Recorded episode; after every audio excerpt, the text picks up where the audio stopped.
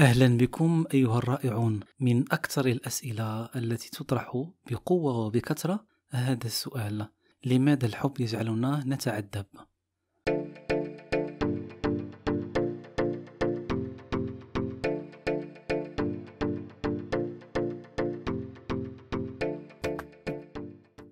ما ينبغي معرفته أولا أنه ليس الحب من يجعلنا نتذوق هذا الإحساس المرير العذاب بل لأنك ببساطة تحب الآخر أكثر من نفسك.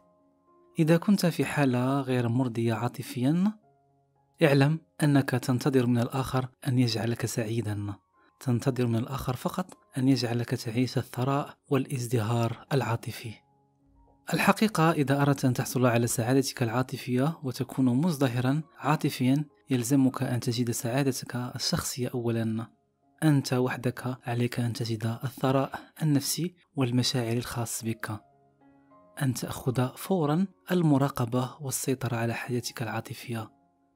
أن ترى أن الحب وسيلة للولوج إلى السعادة الإضافية وليس غير ذلك.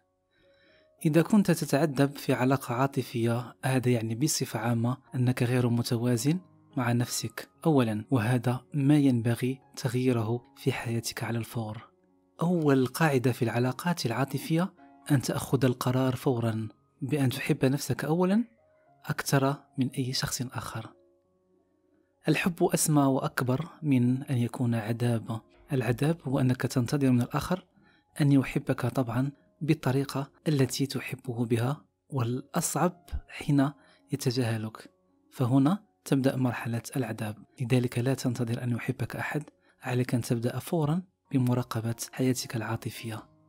طبق أول قاعدة في الحياة العاطفية بصفة عامة وفي سيكولوجيا العواطف. عليك أن تحب نفسك أولا أكثر من أي شخص آخر. ابحث عن التوازن النفسي في العلاقات العاطفية. سوف ترى أن الناس هم من سوف يلهتون وراءك. يوسف حسن في أمان الله.